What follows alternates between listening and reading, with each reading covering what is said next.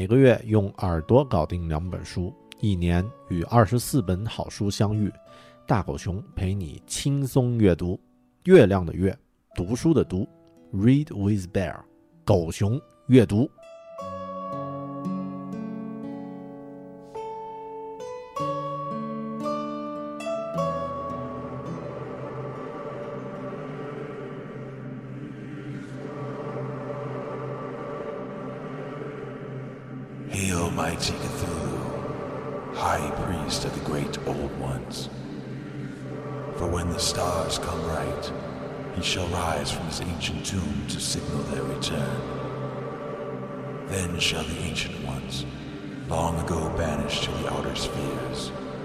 break free from their prisons and plunge from the stars to claim the earth once more.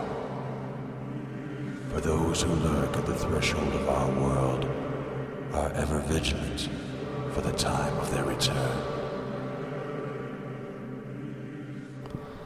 Hello，你好，这里是关注好书的网络读书空间“狗熊阅读 ”（Read with Bear），我是说书人大狗熊。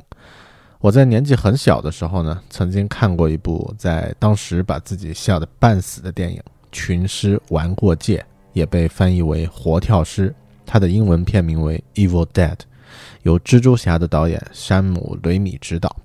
故事讲的是一群小伙伴呢，去某座深山中的别墅里玩儿啊，不小心呢触碰了一本来自邪恶的未知世界的邪书，叫《死者之书》，然后呢就释放出了众多恶灵的恐怖故事。到我大一些的时候呢，我玩一部电脑动作游戏《毁灭战士》，大概也是差不多的设定，只是场景呢放到了宇宙中。又过了几年后呀，我开始喜欢一些好莱坞的恐怖科幻电影。比如像《异形》或者是《怪形》，另外呢，我也喜欢看日本恐怖漫画家伊藤润二的漫画，喜欢读史蒂芬金的恐怖小说。到了有一天啊，我发现所有我曾经喜欢过的这些怪异、恐怖和未知世界的故事，其实都有一个共同的源头，在那个源头里的世界呢，旧日的邪神们隐藏在未知世界的深渊。人类在他们的眼中只是蝼蚁。今天这期狗熊阅读，就让我们一起来窥探一下那个充满神秘与恐怖气氛的未知世界，让我们一起进入一个从未进入过的，却又十分迷人的黑暗领域。本期狗熊阅读，美国著名恐怖小说家霍华德·菲利普·洛夫克拉夫特和他的克鲁苏神话。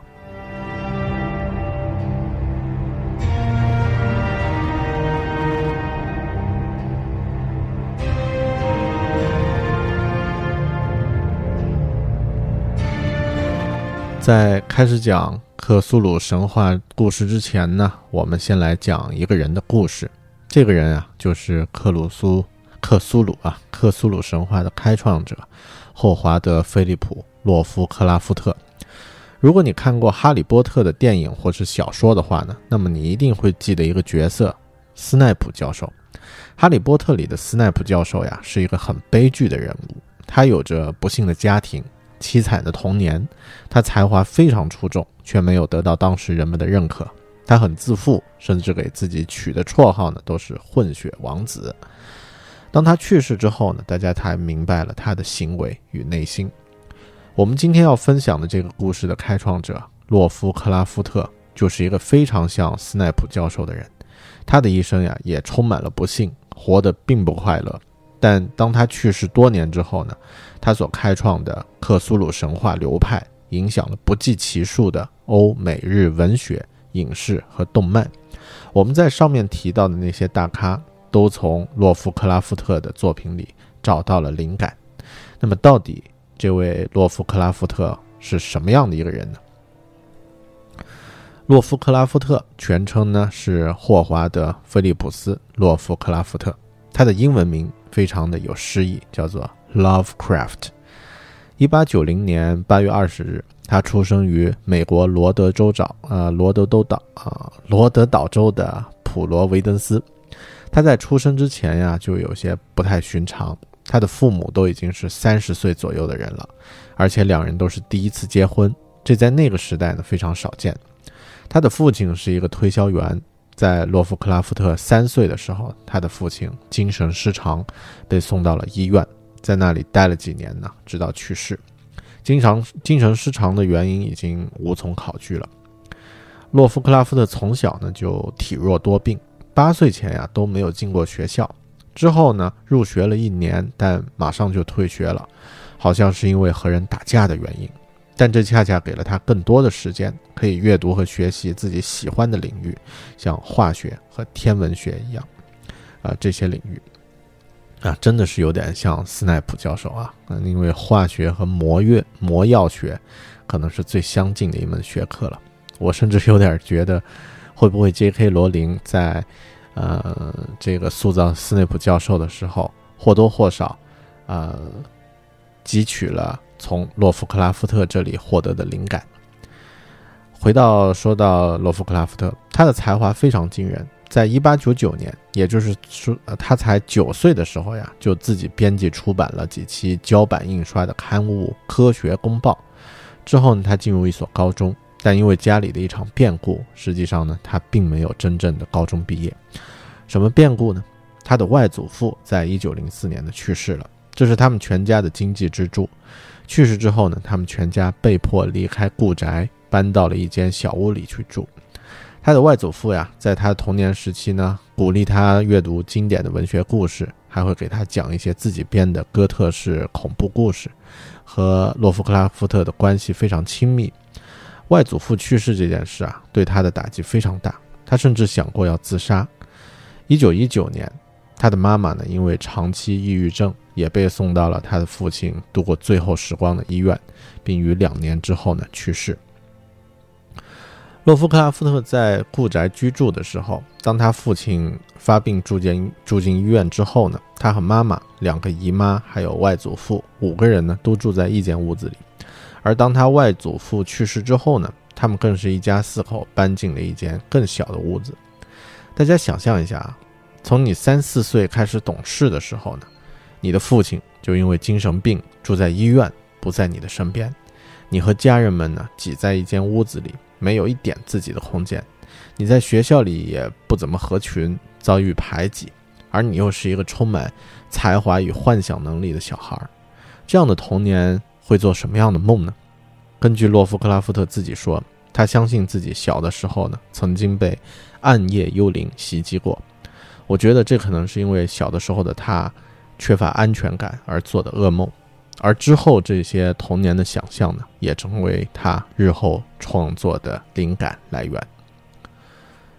在母亲去世后不久，洛夫克拉夫特遇到了自己的妻子索尼娅·格林，比他大七岁。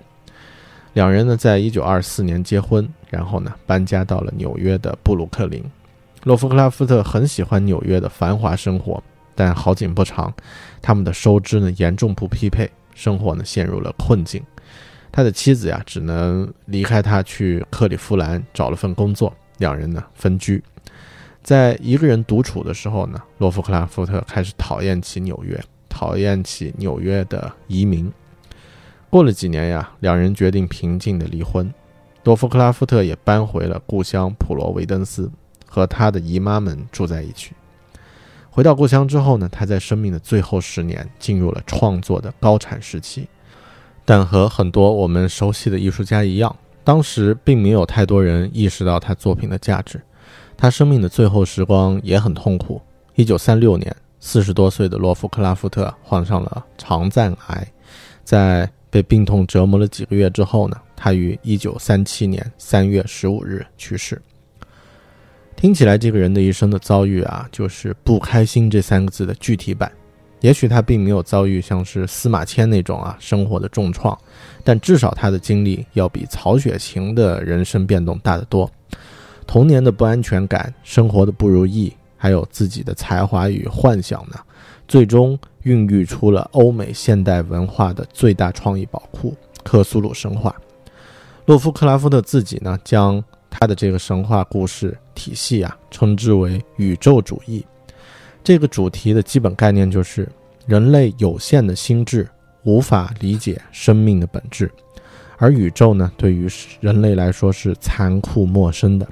听起来似乎有点刘慈欣在《三体》里打造的黑暗森林的概念，是吧？其实，如果你了解洛夫克拉夫特的作品主题，你会发现他的故事比你想象的更黑暗。那么，到底洛夫克拉夫特创造的克苏鲁神话是一个什么样的故事呢？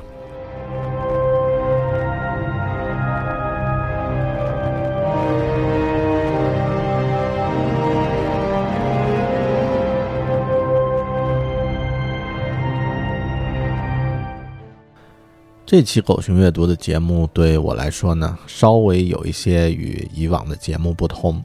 以往我们的分享呢，大多是对具体的一本书进行讲解。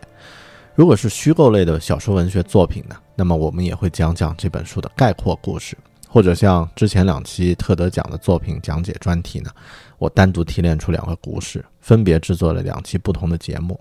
但这期狗熊阅读，我们分分享的虽然还是一本书。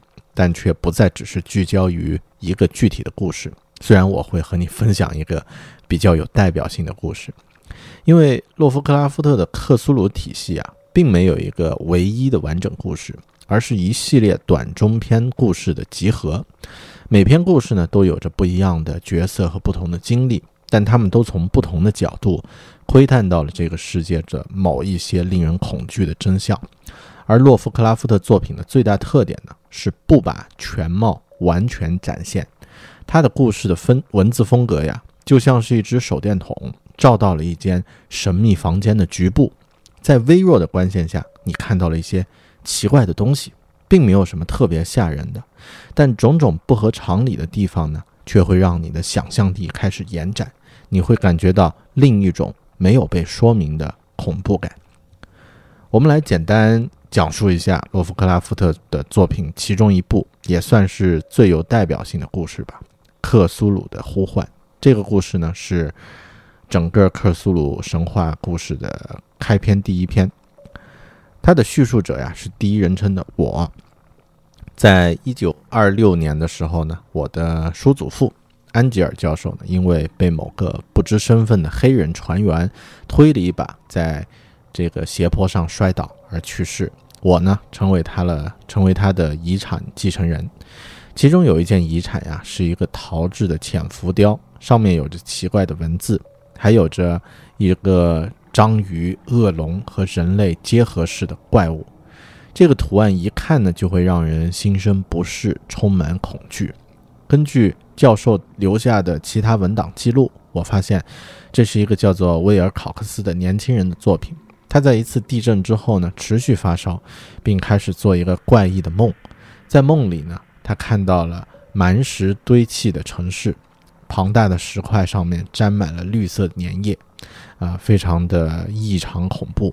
而梦里最吓人的呢，是一个高达数英里的庞然巨物，还有一些奇怪的声音，呃，似乎是从地底传来的，呃，这个低语。但不是人类的语言，把它转化为这个文字可以记录的音节呢，就是克苏鲁和拉莱耶。过了一段时间，他的症状呢消失了啊，人也恢复了正常，不会再做这种噩梦了。在教授的简报资料里呢，显示了在同样的一段时间里，世界各地都出现了很多人的精神异常问题。有人呢做梦看到了和威尔考斯考克考克斯同样的怪物，有人呢自杀。啊，有一些邪恶的异教徒呢，啊，异教呢也在活动。那么，为什么这个年轻人会来找教授讲述他的故事，并留下一个陶像呢？因为教授早些年呀，曾经见过这个畸形怪物的形象，并且呢，给他带来了极大的震撼。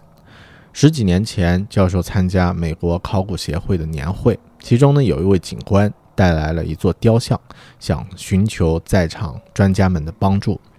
警方呢，在新奥尔良的森林沼泽地带破获了一起邪教的集会，啊，然后这个集会非常的恐怖，警警官们觉得可能他们发现了一个前所未有的黑暗宗教，啊，其中呢，啊，捕获了一个战利品，啊，这个就是一座邪恶的雕像，那么这位警官。啊，带着这个雕像来到了考古年会现场，想听听考古专家们对于这个雕像有什么指点，从而能帮他们一举清除这个异教。但在场的所有专家呀，没有一个人见过这种风格的雕像，甚至连石像的材质都是个谜。这个石像呢，是一个章鱼与人与龙形结合起来的怪物，全身布满鳞片和触须，蹲坐在石柱上，石柱下方呢刻着未知的文字。最终呢，在一位有着格陵兰探险经历的学者帮助下呢，大家发现这段文字似曾。啊，在某些异教徒的语言里出现过啊。最后呢，他们得知这段文字的内容呢，翻译成英文就是在拉莱耶他的宫殿里沉睡的克苏鲁等待做梦。警官说呀，当时 当时邪教啊，正用一些呃这个在当地失踪的人的尸体围着篝火中间的雕像呢跳舞祭祀。啊，他们都被那种残酷的程度震惊了。警察抓住了几个信徒，然后呢，也打死了几个逃逃走的信徒。呃，活着的犯人的供述呢，啊，这些信徒都是一些野蛮的黑人，还有一些混血。啊，根据他们的供述，他们崇拜的呢是旧日支配者。他们从天空来到年轻的世界，早在人类出现之前呢，就已经存在了无数年。旧日支配者后来远离人间，潜入地底和海洋深处，但遗留的躯体呢？通过梦境向最初的人类诉说了他们的秘密。人类呢？于是创造了一种代代相传的异教。这些异教徒所属的就是这种宗教。犯人们说，这个宗教过去一直存在，未来也将永远存在，而隐藏在世界各地的偏远废墟和黑暗的场所。等待着大祭司克苏鲁从海底城市拉莱耶的黑暗宫殿苏醒，将地球重新置于其统治之下。总有一天，当群星排列整齐，他将发出呼叫，而秘密异教时刻准备着前去解放他。之后呀，呃，我找了雕刻雕像的年轻人，也就是那位威尔考克斯。也了解了更多警官调查的故事。再之后呢，我发现了一则更诡异的新闻：一艘从但尼丁出发啊，新西兰但尼丁出发，在南太平洋航行的船呢失踪了。被发现时，只有一个神志不清的幸存者和一具尸体，还有一座恐怖的雕像。那座雕像呢，和我见到的教授的那座浮雕上的图案呢，几乎一模一样。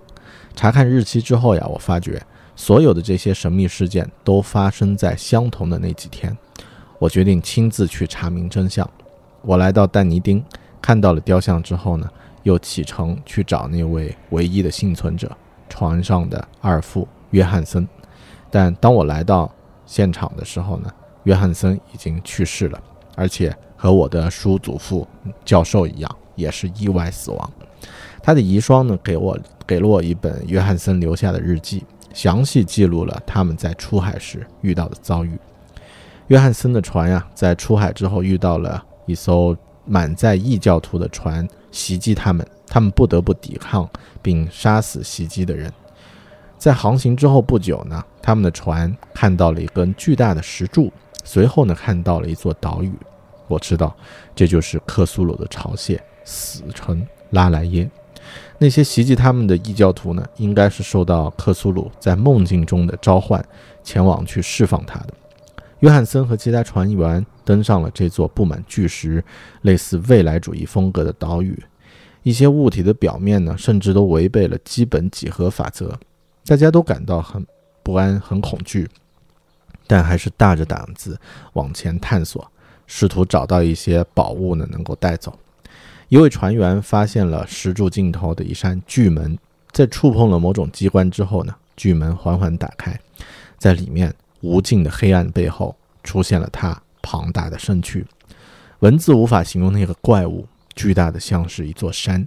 六名船员呢，有两位被当场吓死，其他船员呢也被他的巨肢扫飞打死，并只剩了两位船员回到船上，他们驾着船逃走。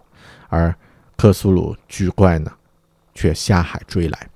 另一人回头看了一眼呢，当即也被吓疯，最终呢死在了床上。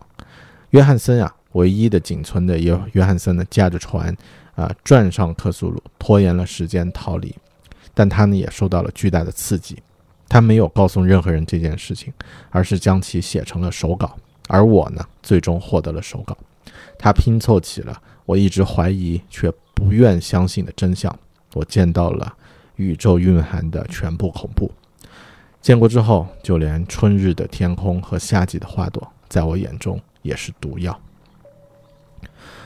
故事的最后是这样写的：我猜克苏鲁也依然活着，回到了那个从太阳还年轻时就开始保护他的石块洞窟。受诅咒的城市再次沉入海底，因为警醒号在四月的风暴后曾经驶过那个位置，而他在地面上的祭司依然在偏远的角落里围着放置偶像的巨石嚎叫、跳跃和杀戮。克苏鲁肯定在沉默中被困在了黑暗深渊里，否则我们的世界此刻早已充满了惊恐和疯狂的尖叫。谁知道以后会怎么样呢？已经升起的或会沉默，已经沉默的或会升起。可憎之物在深渊中等待和做梦。衰败蔓延于人类岌岌可危的城市。那一刻终将到来，但我不愿也不能去想象。我衷心祈祷，假如我在死后留下了这份手稿，希望遗嘱执行人会用谨慎代替鲁莽。别再让第二双眼睛看到它。这就是克苏鲁的呼唤的故事。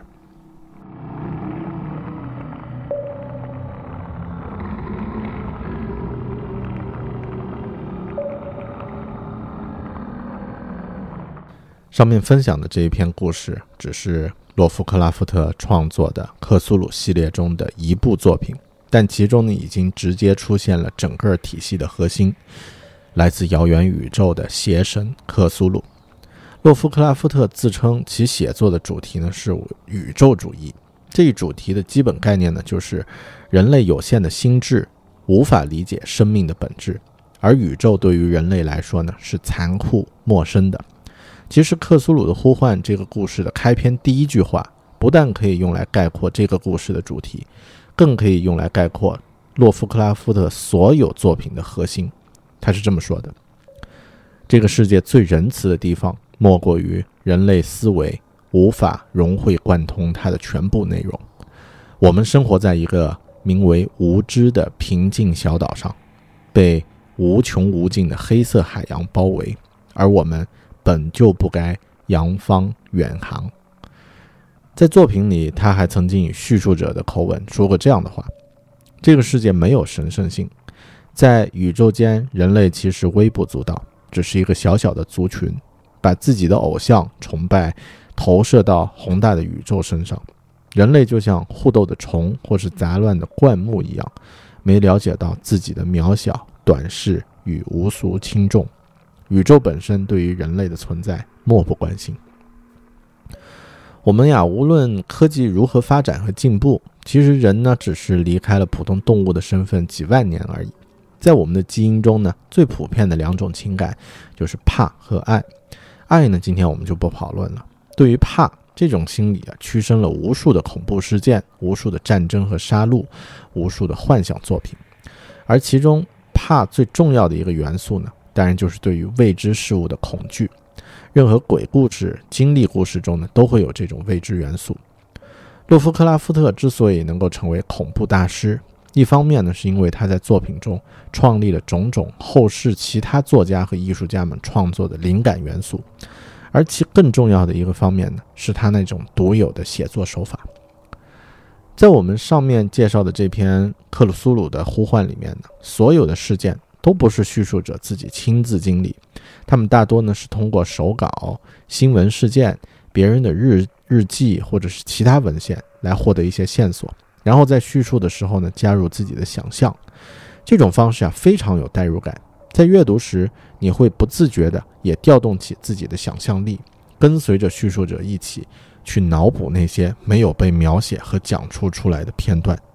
越是这样呢，故事就会变得越来越吸引人。其他洛夫克拉夫特的作品呀，也大多数这是这种啊，从钥匙孔里面偷窥黑暗这种感觉。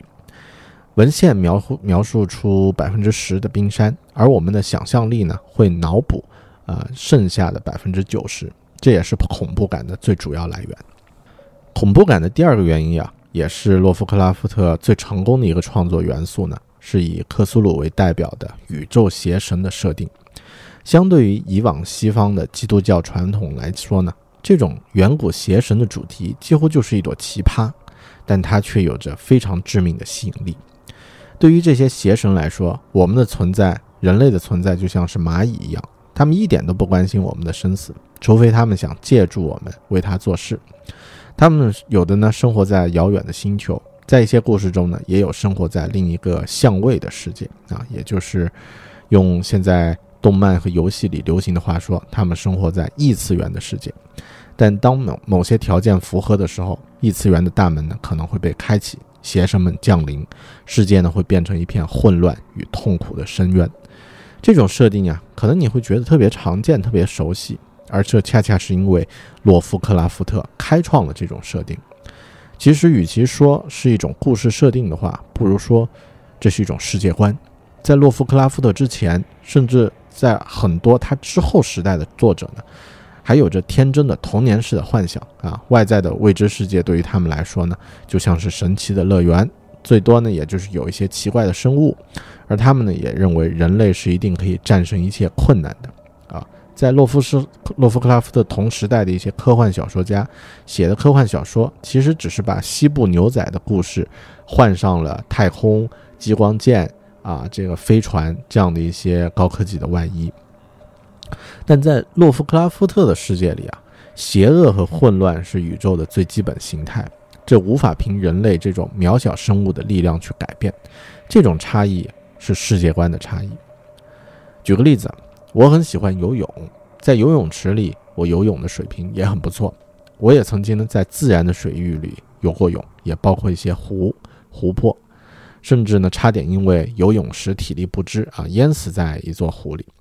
但有一次啊，在云南最深的淡水湖抚仙湖啊，在这个湖里游泳的时候呢，我忽然想到了一个画面：我一个人在水里游着，但从天空往湖里看的时候呢，我只是一个小小的点，在我下方的水域呢，有一块巨大的部分是黑色的，仿佛是一个巨大的怪物躲在我的下方深深的水域里，它甚至可能正朝着我游过来。当这个画面一出现在我脑子里的时候呀，我当时马上打了一个航站，并且以最快的速度爬上了爬上了船啊。之后呢，我再也没有独自在湖水里游过泳。游泳池就是我的童年，而深水湖呢，则是童年终结之后的世界。洛夫克拉夫特创造出来的世界呢，就是这个深水湖。从某种角度上来说，他的世界更吸引人。也更有深度，也更加的现代。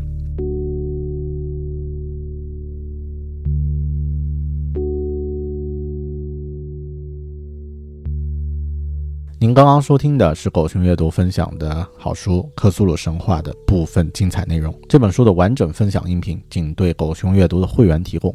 除高音质完整音频之外呢，会员还将获得这本书的视频快评、原创读书笔记和精美思维导图。加入狗熊阅读会员，一年可以获得二十四本好书的知识精华与营养，用耳朵轻松读好书。狗熊阅读不是机械的重复诵读书的内容，而是加入大狗熊个人的看法与见解，有温度的陪您一起读好书。请百度搜索“狗熊阅读”，月亮的月，读书的读，或者登录狗熊阅读的网站三 w 点 readwithbear 点 com 查看详情并加入。我和奇花喜欢读书的小伙伴们。在那里等你。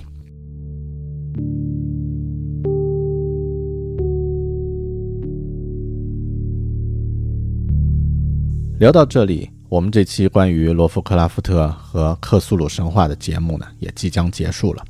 在这期节目准备的时候呢，我想到一个问题，一个可能会有朋友们提出的问题：为什么我们要聊克苏鲁神话的故事呢？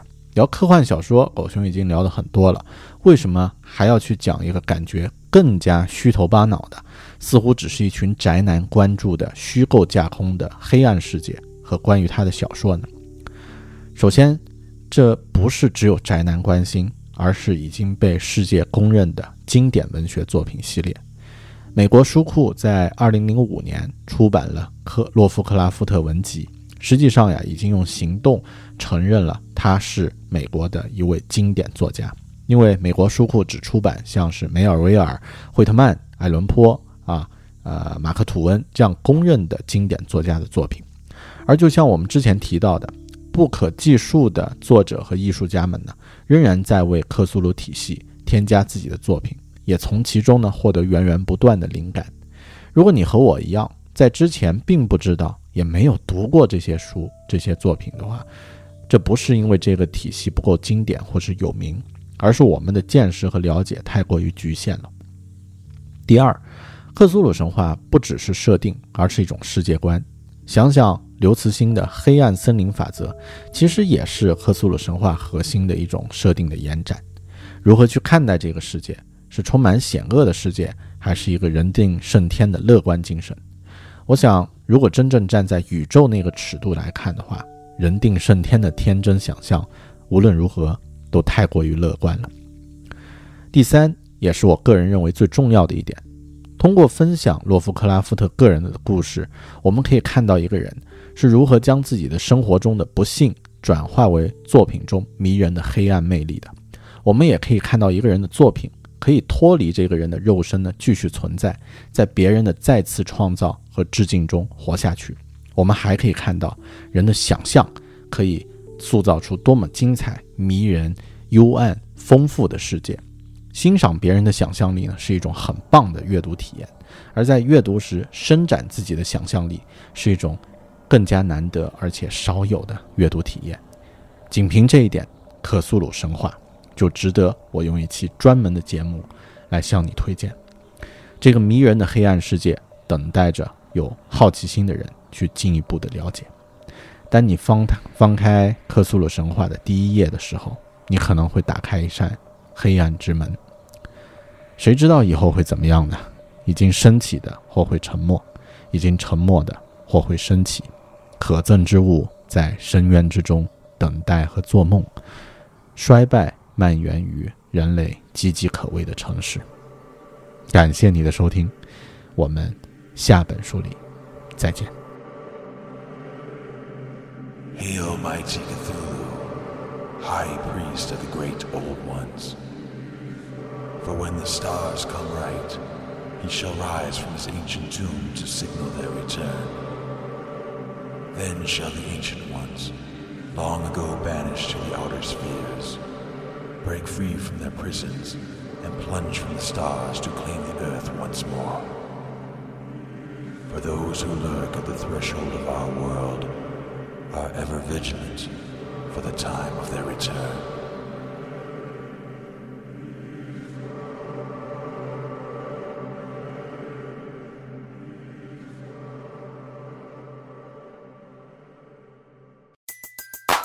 Everybody in your crew identifies as either Big Mac Burger, McNuggets, or McCrispy Sandwich, but you're the filet fish Sandwich all day that crispy fish, that savory tartar sauce, that melty cheese, that pillowy bun. Yeah, you get it every time. And if you love the filet of fish, right now you can catch two of the classics you love for just $6. Limited time only. Price and participation may vary. Cannot be combined with any other offer. Single item at regular price. Ba da ba ba ba.